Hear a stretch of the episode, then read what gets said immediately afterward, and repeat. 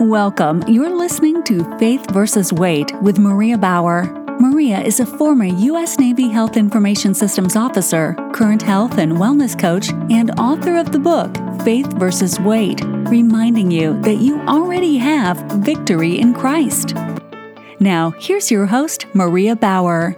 Hello and welcome to Faith versus Weight. Thank you for joining me here today. If you have been searching for a biblically based Christian weight management program and prefer weekly episodes, check out season one, episodes 1 through 10 of this podcast. If you prefer shorter but more frequent bite sized daily episodes, check out season 2, episodes 13 through 63 of this podcast. You are now listening to season 3, episode 64 and counting. Daily Devo, Power to Persevere, intended to follow season 1 and or season 2 biblically inspiring you to boldly go the distance on your health and wellness journey. Today is inspired by Judges 12 through 16, Psalm 146, and Luke 24, with our opening Bible verse coming from Luke 24 21. But we were hoping that it was He who would redeem Israel. Yes, and besides all this, it is now the third day since these things happened. Today's reflection it ain't over till it's over, Yogi Berra. On the third day, the woman who came to the tomb did not come to see a risen Messiah. They came to anoint a dead prophet. Imagine what they had been through, hoping that Jesus was the Messiah only to see him crucified. What were those three days like? What about showing up at the tomb only to find that the body had gone missing? This was a hopeless situation that seemed to have gone from bad to worse. Have you been in one of those hopeless situations? We can't compare it to the death of Jesus, but one where you felt like you have just hit rock bottom. A child returning back to drugs or porn after treatment, a spouse or parent not dealing with anger issues, projecting them on everyone else, an abusive home, a contract that fell through equaling unemployment. For a teenager, it could be the difference of one social media post. Everything that was supposed to be going in one direction made an abrupt about face in another. It happened while they were greatly perplexed about this. Behold, two men stood by them in dazzling clothing.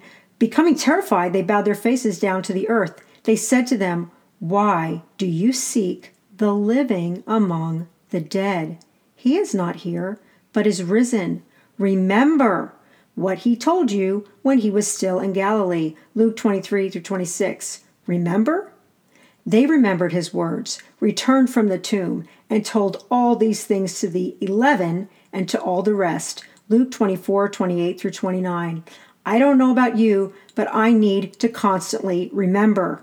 I am in the Word of God every day so that I can remember from one day to the next. We have the Bible in order to remember what God told us. In the Old Testament, we even have Deuteronomy as a recap of the first four books of the Torah to remember what God told us, much of which predicted the coming of the Messiah. Deuteronomy has been referred to as a restatement of the law to all of Israel. When it comes to Samson, we get hung up on the children's version, but it was very clear what Samson's life purpose was in the following verse.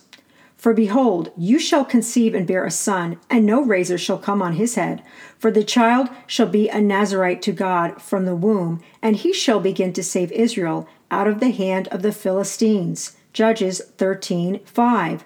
There was his first wife and his father in law's betrayal. There were many Philistines killed a fulfillment of Samson's purpose. Then there was the issue with Delilah.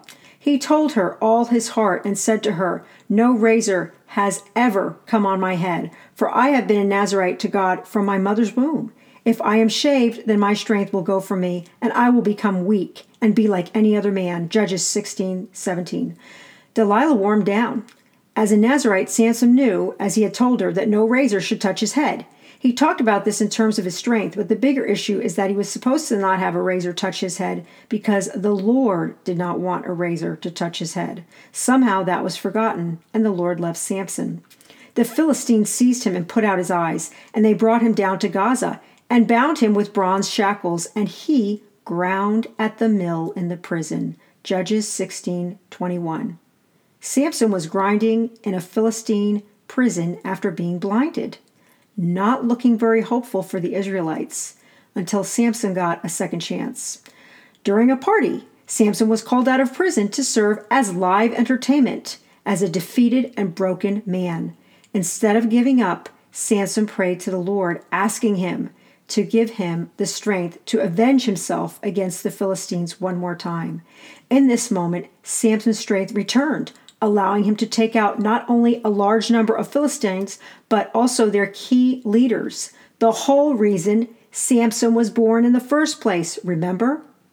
Samson said, Let me die with the Philistines. He bowed himself with all his might, and the house fell on the lords and on all the people who were therein. So the dead that he killed at his death were more than those he killed in his life. Judges 16:30.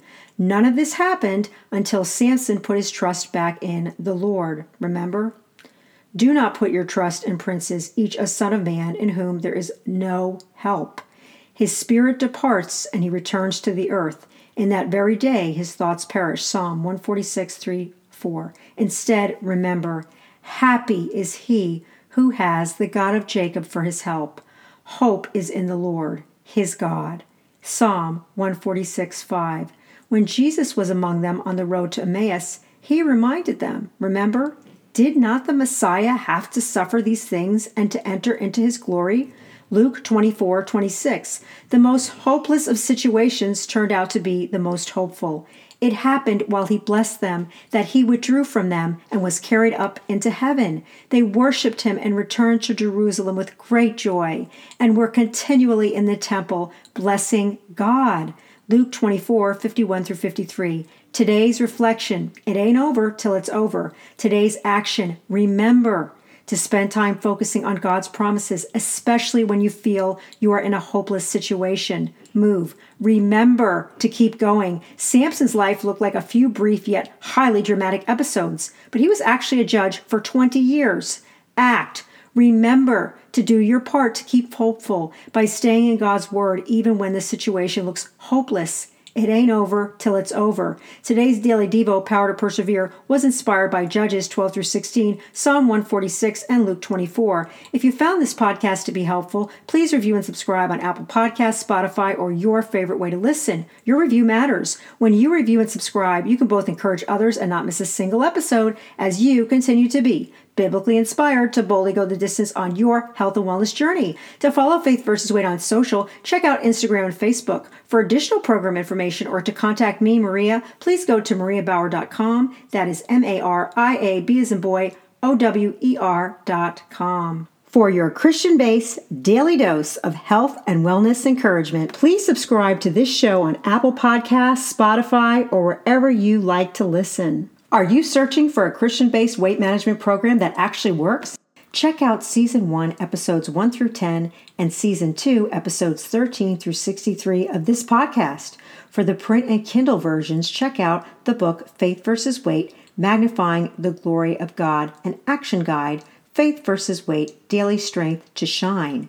You have been listening to Season 3, Daily Devo Power to Persevere designed to help you boldly go the distance on your health and wellness journey. Biblical encouragement from today's podcast came from the Dwell Bible audio app, the Bible in One Year, five day a week plan.